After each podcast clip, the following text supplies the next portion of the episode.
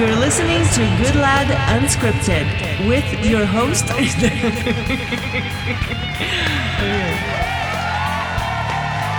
Welcome back to another episode of Good Lad Unscripted, the podcast. I usually have my gorgeous supermodel, fitness supermodel wife with me today. I uh, I thought I'd bump it up a little bit, and uh, I have my It bumped it, right? my uh, my equally gorgeous, perhaps, Uncle Leonard here. Like he said, he's got a great face for radio.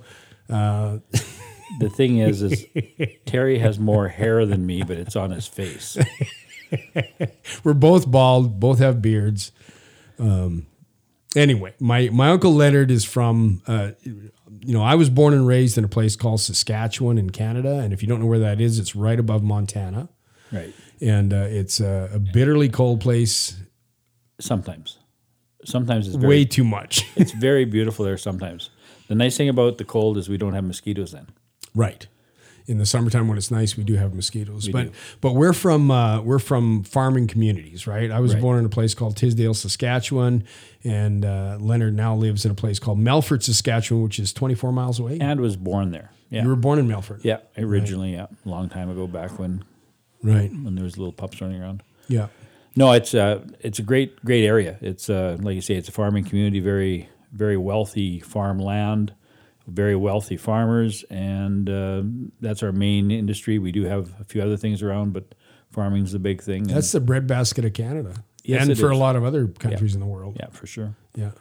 It's an awesome place. I, I I loved growing up there. I don't regret being from there. I right now for me, I live down here and this is where I want to be, but I I now love going back there. I, I think I think the biggest thing is a great place to grow up. Yeah. Like I really think that, and for a lot of us, uh, for a lot of people rather, uh, to to get ahead, if you really want to get ahead, unless you're a big farmer, you uh, you have to go away. Yeah. And uh, lots of people go away. I was away for a few years and came back, and and and obviously made my life there with my with my family and stuff. And um, you know, as far as as far as the rest of it, you know, I'm content there. Um, but I get to come south when I want to too. So that's, No, I, I met you when I was just a little little guy, right? How old was I? Do you remember? you were- you were probably around around five. Five? Maybe I, I probably met you before that, but. Yeah.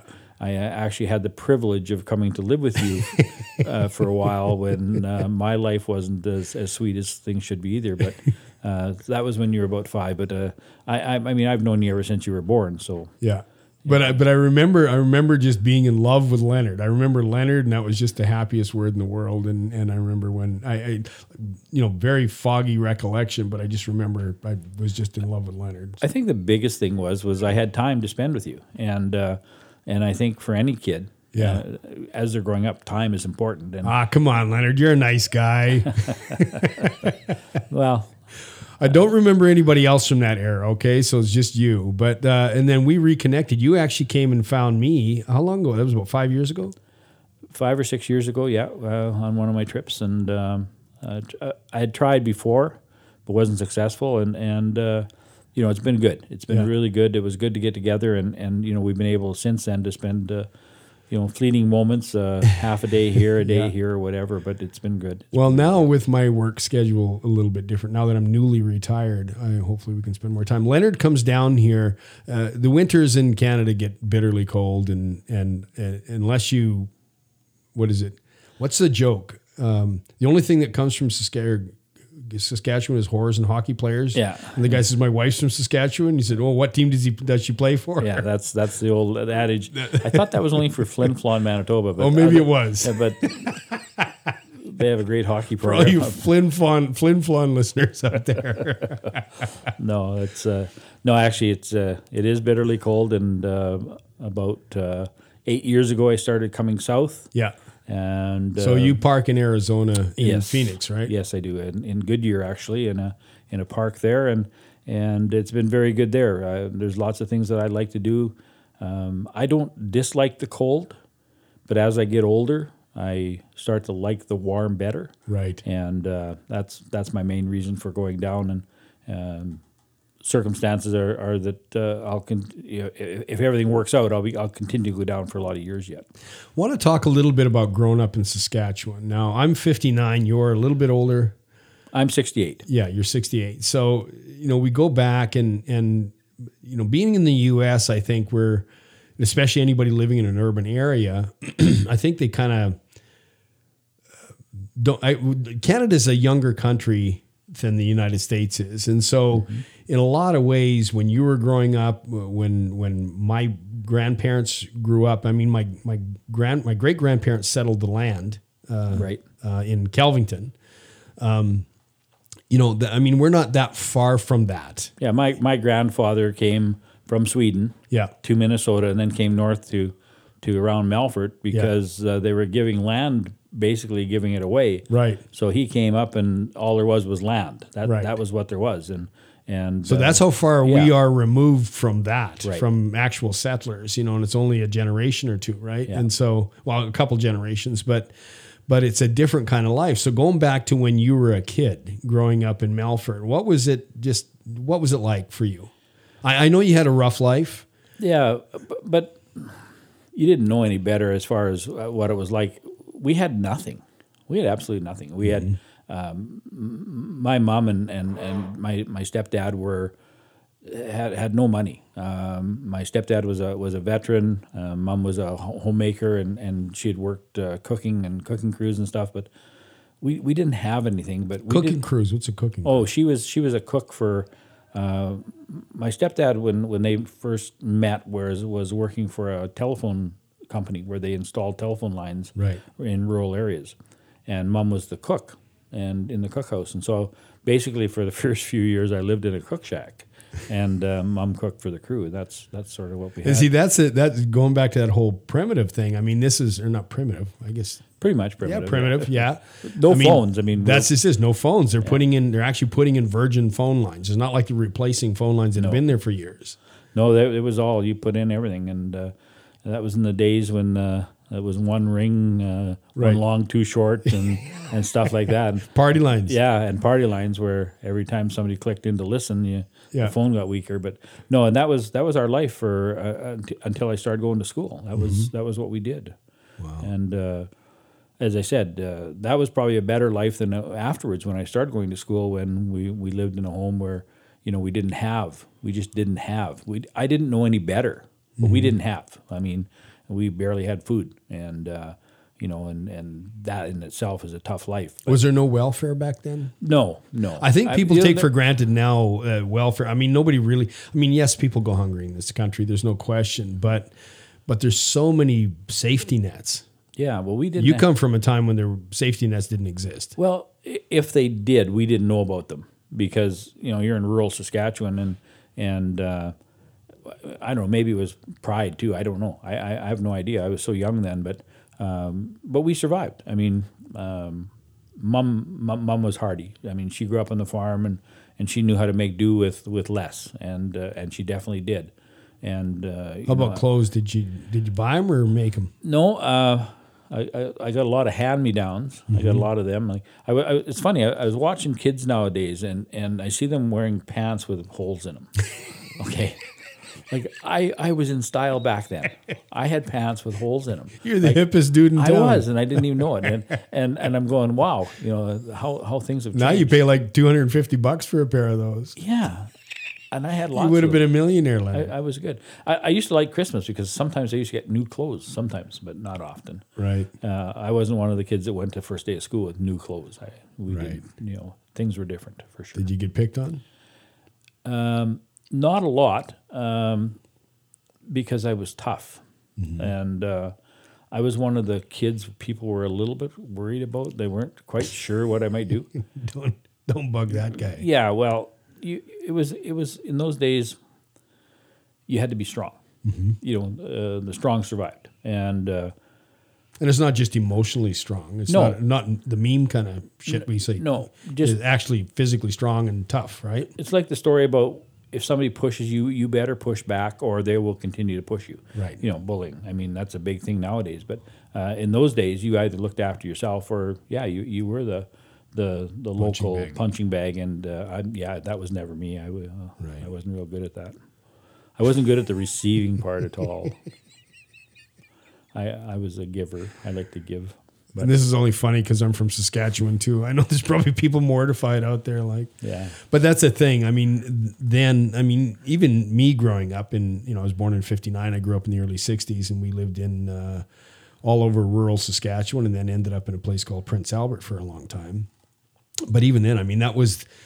I remember that being it was called the gateway to the north, and all the trappers would bring their furs down to Prince Albert, and they would trade them. They would Yeah. trap in the wintertime, and they'd bring their dog teams, literally bring dog teams down the river, and they would go to the Hudson Bay Company, Yeah. and they would trade their furs. That used to be a place that we lived at one point in time.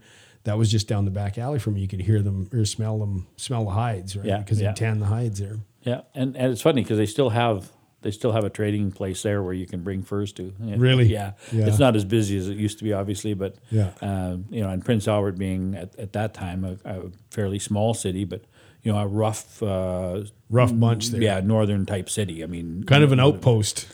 that Well, it's a sort of everybody ends up at lots of drinking and fighting. Yeah, and- lots of and lots of uh, uh, of people coming through going to the north. You know, and that was sort of the last big spot before you went north, and so that's where when they came in, they that's where the steam got let off, and you know, and, and so consequently, that was that was things that happened there that you know a lot of other communities don't have to relate to. Right. Kind of fun. Uh, it, it seems like almost fantastic, like it was uh, something you'd see in a movie, but that was that was the way you grew up, and that's the way I grew up, right? Well, yeah, and and we had talked a little bit earlier about you know whether you change your life when you're growing up, and Right. you know that was going to be one of my next questions. I- I you know, mean, would I- you change any of that? Would Well, you you see what kids have got now, and would you want to have, you know, the iPhones and the the PlayStations? And now I'm going to start like an old fart now, but you know, all that stuff. You know, getting driven to school. You know, I remember walking. Literally, I was one of those guys that had to walk two miles to high school from from where my house to the edge of the high school was was two miles, right. and I walked that every day. you know, and, and the thing is, I would never want my kids to go through, as as we all do, what I had to go through to Right. to, to live to survive. But that's what makes you what you are today.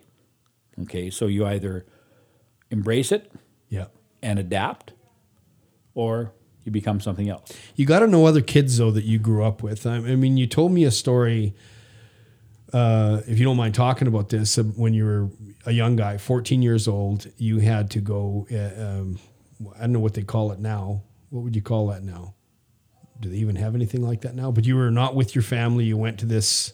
Well, it was welfare. It was social services. What is what it was, and uh, that was a choice made based on my life at home. Yeah. Uh, and my mother and I decided that I couldn't live in that situation any longer without somebody getting seriously hurt, Yeah. and uh, physically.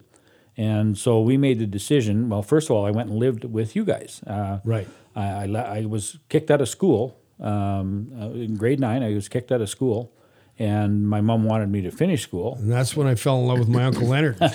So I ended up, and and your dad was kind enough to allow me to come and live with you guys. For two months. for two months while I finished off school there, and uh, and I did, and then as a point of convenience, um, we went through the court system, and my mom gave up my rights, my her parental rights, and I went into the welfare system, and uh, was put on a farm, uh, rural area, and I ended up being on that farm for two years until I was 16 when I could legally be on my own. No, it wasn't. No, you said you were there with uh, three other kids, right? Well, actually, there was there was three, and then a, a fourth one. But uh, yeah, so there was basically four of us, and then five of us that were were in the system. Yeah.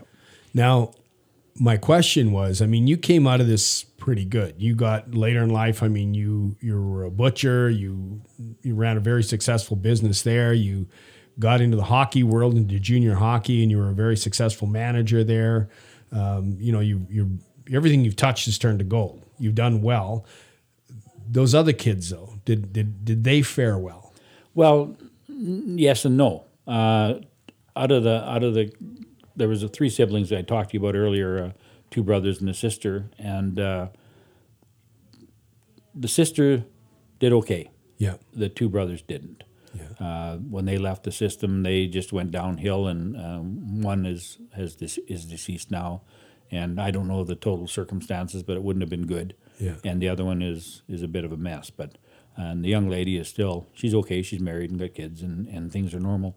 Then there was a little one that came along that the family had adopted, and and she's still going strong and, and living uh, in in Rose Valley, Saskatchewan, on the farm, Still. married, yeah, has her own That's kids, and, great. and uh, we got to reconnect here a few years ago, and um, and it's really good. She's a really good young lady. Well, she's not young anymore. She's not old, but she's not young anymore. But it turned out really well too.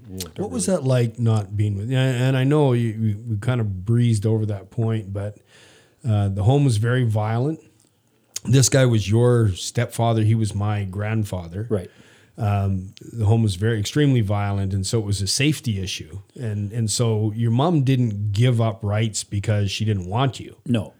She gave up rights to protect you. Yes. Um, it, it was a situation where my stepdad was a drunk. Yeah.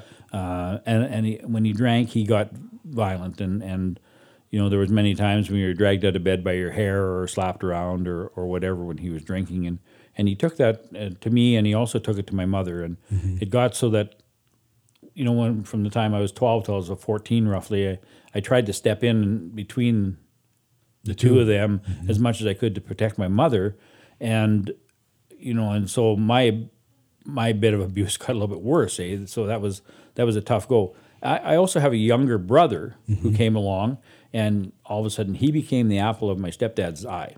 So that that so there was never an issue there, but it just seemed like I was the the odd the odd person out. So as it turned out, I told you the story about what happened. I mean, he came home drunk one night, went after my mom. I got in between him and ended up having to put a choke on him. And and uh, and I, if it hadn't been for my mom, I would have killed him. Yeah. Like I, I was fairly angry, and uh, um, if she hadn't And stopped he me, was short of breath. He was- you, he was- you had the death grip on his throat. he was really short of breath. But I looked at that and I realized, and, and and he was quite a bit older. Yeah. And I, it was funny because I did realize that he was just an old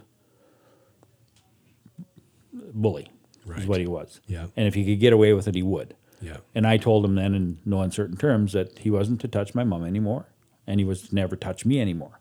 And and to my knowledge, he never did. Um, but after that, my mom and I, the, the, the tension was there, and that's when mom and I discussed the fact because he was not stable, and you never know what would have happened. So that was when we discussed a different way of doing things. And, Now I want to just zip forward a little bit. You're, Yep. on, you're on the farm, and uh, on the did you miss farm- your mom? Oh yeah, you, you yeah, you always do. But you know, it was it was a situation where it was reality. I had to finish school, and I wasn't going to finish it at home. And so, you know, and Why did you have to finish school? well, I didn't have to.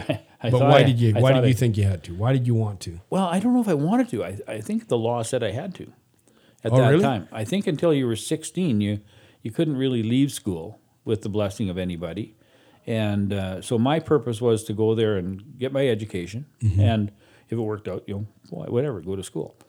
As it turned out, it didn't work out. I, I wasn't happy in the situation, and uh, there was things that happened that um, in the system that I wouldn't want to happen to a lot of other people. But as it turned out, when I turned 16, then I moved into the small community Rose Valley Yeah. and ended up working with my cousin who was in a meat shop. And, uh, you know, that was a big turning point in my life. And then all of a sudden, working became way more important to keeping me alive than because I was out of the system and I, I wasn't Right. getting any support. It was a it was an easier way for me to make a living by working than by going to school. Right. So I, I never did finish my grade twelve. I, I tried a couple times and so my full grade eleven and and you know and it's funny because you're writing an exam and you know that if you're only in there for an hour, which is the minimum you had to be in there, that you could be to work and get a couple extra hours of work in. You know. Work and working part time, I made seventy cents an hour, and working full time, I made a buck ten. So So that's two dollars and twenty cents if you get out of there yeah, early. yeah. So anyway, so yeah, so that uh, you know, I ended up because of that, mind you, because of that. Yeah. And this is not something I'd mentioned before. Yeah. I met a family, the family that actually owned the business. Yeah. Uh, their names were Ruth and Rusty Thompson. Mm-hmm. And they sort of became my guiding light. They were strong Christian people, uh, very dedicated. And uh, it was interesting because uh, I was asked to write something at, at Ruth's funeral. And I wrote about what type of people they were. And I, I mentioned the fact, they said they're the type of people that would be out for a walk in an evening along a path, and they'd find a, a little bird that had broken its wing and, and couldn't do anything. So what they'd do is they'd take that bird home, and they'd nurture it and they'd feed it and they'd heal its wing, and when it was ready, they'd let it go. And uh, I said, I know that those people were like that because I was one of those little birds. You know, and that's what I was. I was I had a broken wing, and and they looked after me and and provided me with some guidance and provided me with an opportunity to get a have a life as far as having a trade, which was in the meat business, and that turned out very well for me in the long run. So, yeah, so uh, I wouldn't want people to go through my life, but uh, I probably wouldn't change it now. When you look back, it sort of made me what I am today. And I want to talk about all of that in terms of what happened in the last year. Now, we've got to back up a little bit. How many years ago did you have your heart attack? I had a heart attack in 2011. First of all, I'll just add one more thing. My wife died in 09 Right. from from leukemia, and it was a really, really tough, really tough time. In 11, uh, my daughter was pregnant and had uh, given birth to a little baby boy that was stressed, and there were some issues with that. And that was on a Sunday night and, and Monday morning, and, and on Tuesday morning, I had a massive heart attack. And I had there was a, somebody there with me, and, and it was able to give me CPR for 15 minutes. And, and, you know, thank you, Tracy Wolin. thank, thank you. Thank you, Um, Tracy. Yeah, she she was able to keep me my heart beating or whatever I needed. So Mm-hmm. Blood flowing. like I said, blood flowing to my brain, so I'm not any more stupid than I was before. and uh, they took me to the uh, the the the EMTs EMTs came and they had to use the paddles three times to get my heart going. Mm-hmm. And they took me to the hospital and they were going to fly me into a major center and. The guy in the plane says, "Why are you bringing him? He's not going to make it." And my doctor said, "Fortunately, he said, I'll make that decision." And they took me in, and um, yeah. I, I'm still here. Now they called you the miracle. What did they call you? The miracle? Well, what they what what my cardiologist said was I was probably one in ten thousand people that would ever Survive that. would ever survive that, and uh, so I was blessed to uh, to be able to be sur- to be here today. So, so that was eight. That was in, in 2011. So 2011. Now, last year, now you come down to Arizona. Yep. Uh, you're a, a biker. You and I both have Harleys. We like Yep. to ride our bikes. You ride your bike a lot more than I ride mine. But uh, just tell the story about last year. Well- I had seen you, I think, a couple weeks before that. yeah, right? yeah. You guys were down at a at a show down there, and we we got together and had a chance to Had breakfast. to meet Jesse and and and had a bite to eat and and uh, anyway, so I was I was uh, had been there for a couple weeks and I was out to going out one evening to visit friends.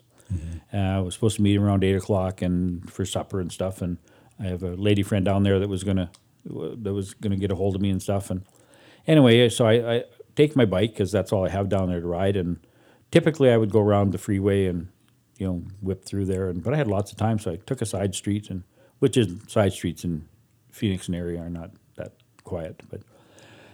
So I'm, I'm driving up what is known as 99th, and I come to a red light, and I stop, and light turns green, so I proceed through, and a, a vehicle hits me, turns into me. Uh, the vehicle coming, I'm going north, she's coming south. She turns into me and and um, pins my leg and um, throws me off my bike, and and uh, I end up going into into a trauma unit, and and they end up uh, coming and telling me they have to take my leg away, and um, they did. Um, yeah. I want to go back to that. And of course, Leonard Leonard's way of just glossing over everything. Uh, when the accident happened, you were oddly enough, you were conscious through the whole thing, correct? Yeah, I was. Uh, it, it- amazingly, and I guess it's the way your body and your mind react. There wasn't any pain. I was laying in the in the on the pavement, and the guy comes running over and says, "Mister, don't move. I think you're hurt pretty bad." And I said, "I must be because I don't feel anything." So the EMT or the the emergency crew comes, and you know I'm alert, and he's going at my clothes with the scissors and stuff. And I said, "Don't be cutting my leathers leathers, off. Like, you know, Just I- I- unbuckle 'em. Just unbuckle them. I'm good. Don't don't cut my belt." Anyway, so um, they get me in the they get me in the uh, in the ambulance, and my phone rings. Yeah. So I answer. and it's my friend. And she says, Oh, where are you? I said, Well, I'm I'm in an ambulance. I've been in a fairly bad accident and they're taking me to this hospital. yeah. Yeah. Anyway, so after that it was a bit of a blur, but uh, I did I did remember that part. Now, you had your leg for a short period of time uh, before they told you they were going to take it, right? Yeah, two days. Um, I was in the second day, and, and the surgeon comes in to me, and, and she says, uh, "We have a decision to make." I said, "Oh, okay." I was pretty groggy, but and my, some of my friends were there. We have a decision to make. Your leg's in pretty tough shape, and um, you could have you know a surgery, or you could have a few surgeries, or you could have ten surgeries, and you may never ever have use of that leg and foot again. She says, "So, um, I'm recommending that you have it taken off." And I go, "Oh, Now, had you seen your leg at that point? no," and I never did before.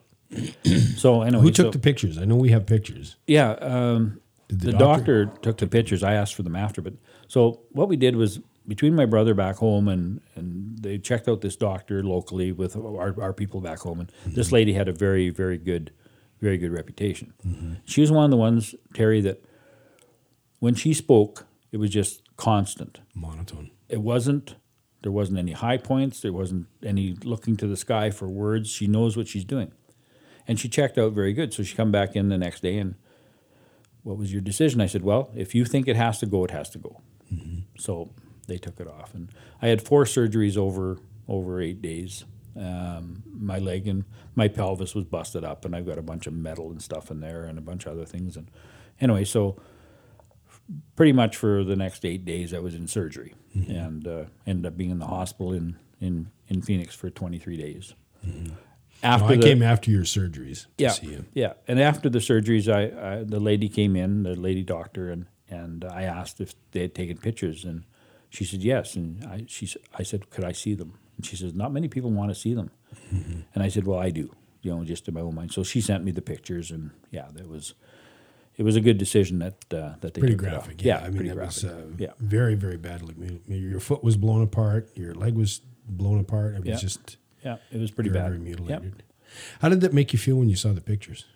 Oh, I felt justified that I made the decision to take it off. like it was, it was more a matter. I wanted the reason I wanted to see the pictures was in my own mind mm-hmm. to to know that I'd made the right decision. Right. And when I looked at that, I said, "Yeah, there's no question that no matter what happens in the future, I'm going to be better off than I would have if I would have tried to keep that." Yeah. You know, and Do you, do you have any remorse about that decision? no, none whatsoever, none. Do you have any remorse about the accident? Do you wish it never happened? Do you, do you go play it back in your mind? You Does know it what? torment you? No. Do I wish it never happened? Of course. Of course, I mean, yeah. Of course you do. But as far as what's the old saying? Shit happens. And accidents happen. That's why they're called accidents. And there wasn't anything that I could have done. Like I did not honestly see the vehicle. Like Right. maybe my mind is blanked that out. But the first thing I realized was that things went black mm-hmm. and I ended up on the pavement. That there was no pain, no nothing. Like do I wish something was different? Of course. Yeah. I don't. I'd, I'd rather have my leg back, but I don't. So now I have to make do with it. So what do you tell yourself about the leg? Do you, do you Oh, look, about I, my leg? I, I guess I guess what I'm asking is uh, I thought you were saying, do You I tell myself I'm beautiful? I- no, you got people all around you telling you that, Leonard. You're a good-looking guy here. anyway, But uh, I mean, I you know we we just you know Ann and I just did a podcast about the um, you know our our girls going, and of course the first thing I go back and go, well, what would I do different, and and like that, and and uh, I've let go of that now, and and now we're just moving forward. But it seems like with you, it was just like no, you're not going to go back and look back. You just went forward. Is, did you go back and think about like do you ponder what if and and get sad and you can't. I, I mean, I can't. talk about that? That's not Why? me. That's not me. I have to. I'm a positive person. I, I try to be upbeat all the time. I try to be. I'm, I'm always one that I love talking to people. I love I love sharing experiences and stuff. I can't change. If if I'm going to be the other person that mopes and worries about what happened, mm-hmm. I, I- I'm going to have a very sad life, and I don't want that. I, I want every every day to be exciting. I want every day to move ahead. Just now that I'm moving ahead with a different leg, that's all. It's it's actually pretty. You But- got a cool leg. I- am gonna yeah. I'm gonna snap a photo of it for the thumbnail. Everybody's to see this leg, but it's actually pretty cool. So, Yeah, it's uh, it, you know, and it's it's. Uh, I have, I have friends who have been old that are my age that have been old for twenty years. I don't think I'm old. right. I don't want to be the one to sit back and moan and complain about what's happened to me and and and how my life could have been so much better. My life is good.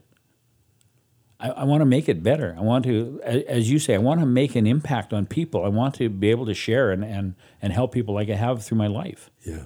And if that means going forward with a half a leg, like the problem with this leg is okay, when I take the prosthetic off and I try to walk, yeah. I fall over every time. Right. like it just bang off to the left. You can you can bet on that Yeah, one. yeah. So so I mean, so so my point is, I, I, I'm going to be with this prosthetic for a long time, Right. and it makes my life better than what it could be. Right. You know, so I'm happy with that. Okay. I like that attitude, and that's the thing. Uh, you you said something there about helping others, and um, you know, with my life experiences, whatever they've been, uh, that's a whole other thing. But um, I've found that dwelling on those things, uh, whatever was done to you or whatever happened to you, that thing can rule you for the rest of your life, or you can just accept it and move on. And my thing has always been. Uh, and you said the same thing to me earlier about when we were talking before we started recording. Um, you know, it's just taking those experiences and they made you what you are. And now when you can go and other people that are going through those things and they're having a hard time with it, you know, you can pass that on and help them and you can just help other people. And in helping other people, it, it gives purpose to what, what has happened. Do you agree with that? Or? Oh, I do, I, I do, and I, I'm sure that there's, excuse me, I'm sure that there's people out there that think I'm absolutely wacko. Like, you know, somebody said to me the other day, "Well, why would you go back to Phoenix? Why would you go back south? Why would you get? Why well, you, well, this is the part of the story. why would you told. buy another motorcycle? Yeah, what you did is right away you bought another motorcycle, you bought a trike. Uh, It's it's parked in my garage right now on, on the trailer. And you, as soon as you're ready, as soon as you're physically able, you're down here to spend another winter riding your bike around in, in Phoenix. Well, I, I told people, I said, look, at uh, the, there's there's a couple of things. One, winter is hard. Like winter's hard. Like for me, with my mobility reduced, it, it makes it even that much harder, slippery, icy, blah blah blah. I said, as much as I love Canada and I love I, I, I, I enjoy the cold. I mean, I love sledding and all that stuff. I really got attached to the warm. Mm-hmm. And I said, and then thirdly, I want to go down there. Maybe I can find my leg. The leg you lost. Yeah, I said if I've lost it, maybe I can find it somewhere.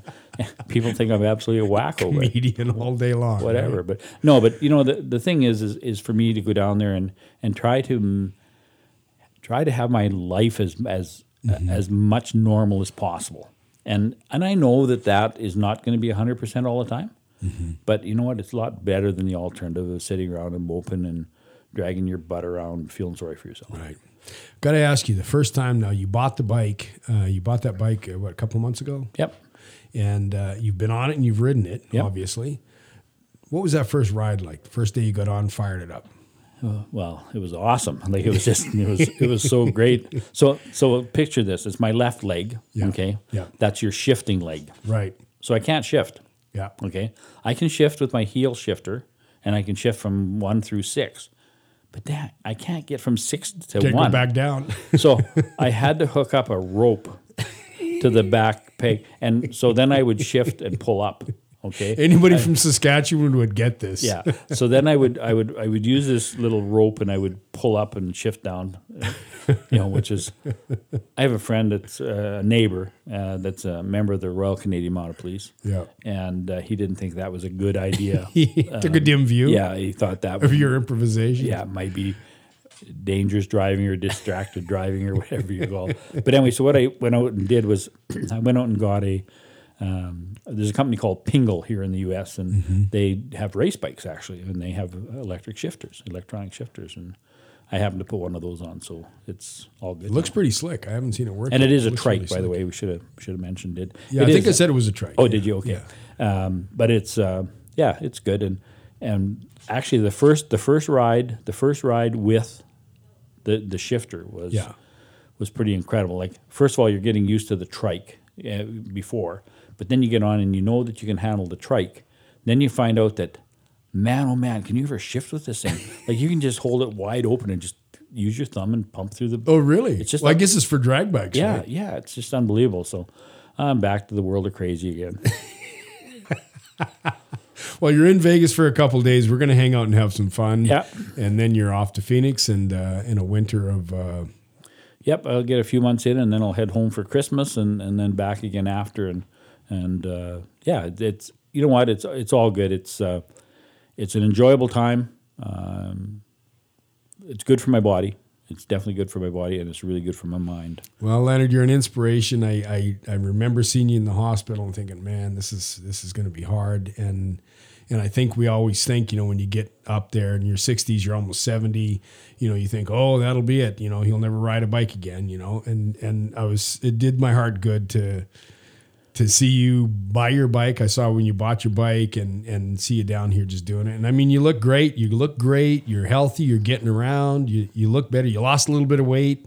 You know, you. Look I was a great. fat guy before, and I'm just a smaller fat guy. No, you're just portly. Yeah, but you know what? Yeah, no, it's it's. it's if I look at where I was and to where I am today, I'm really happy with it. Obviously, Yeah. and uh, you know, and again, um, like people have thought that my my progress was maybe a little quicker than what what a lot of people might do, but for me, I'm driven to be to get back to as close to normal as possible, and uh, whatever I had to do to do that, I was willing to. do. Leonard's normal. Yeah, Leonard. Yeah, yeah. Let's let's clarify that. It's loosely using that word normal. yeah, yeah, that's exactly right. Listen, I can't help but think that it's just part of being from Saskatchewan. You know, I think I think of what you've been through. I think what I've been through, and I know lots of others like us from there. It's just a tough country with tough people, and I'm very very proud of being from there, and very very proud of, like you, all the things that I've been through because they put me where I am, and I'm not afraid to try anything, and I know you're not afraid to try anything. No. So Although my insurance policy now, like my health insurance policy, says no skydiving or racing. So I don't know. define racing, right? Yeah, well, I think that meant if there's sanctioned races, I think the, Gotcha. the other stuff should be okay. The other stuff should be okay. Well, listen, Leonard, it's always a pleasure. God bless. Uh, I'm really, really proud of you. You're a great inspiration to me and hopefully to many, many others. And thanks for your time and coming on the show. You know what, Terry? Um, you talk about inspirations, and I see what you and Anna are doing here, and and with your business, and and with Jesse, and and then I, I never got to see the girls, but you know that's that's something too, and and uh, uh, you know I had a chance yesterday to be around Jesse and and his birth mom and and you guys all together, and and Elaine was there, and it was pretty special. Um, people would never understand the relationship that you guys have, and it's it's you know, so you, you you're in there with your wife and your ex-wife and the mother of your son. Yeah. Okay, like that in itself is a is a dynamic that people just have no idea about. But I'll tell you what, people, it's unbelievable, and and everybody should just cherish it. But it's a beautiful thing. It is so. Thank you, man. God Okay, bless you everybody. Thank you again, Leonard. It's always a hoot. We're going to go have some fun, you and I. Yep. And uh, thanks for listening to Good Light Unscripted, the podcast. We'll be back in a couple days with another episode.